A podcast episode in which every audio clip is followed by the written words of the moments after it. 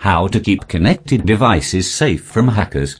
Click Talks to a cybersecurity expert about how to protect your connected home appliances from hackers. Anti-drone fence used in Guernsey Prison. A new virtual security fence is being tested in Guernsey to stop drones getting contraband into prison. Customer service robots on show in Paris.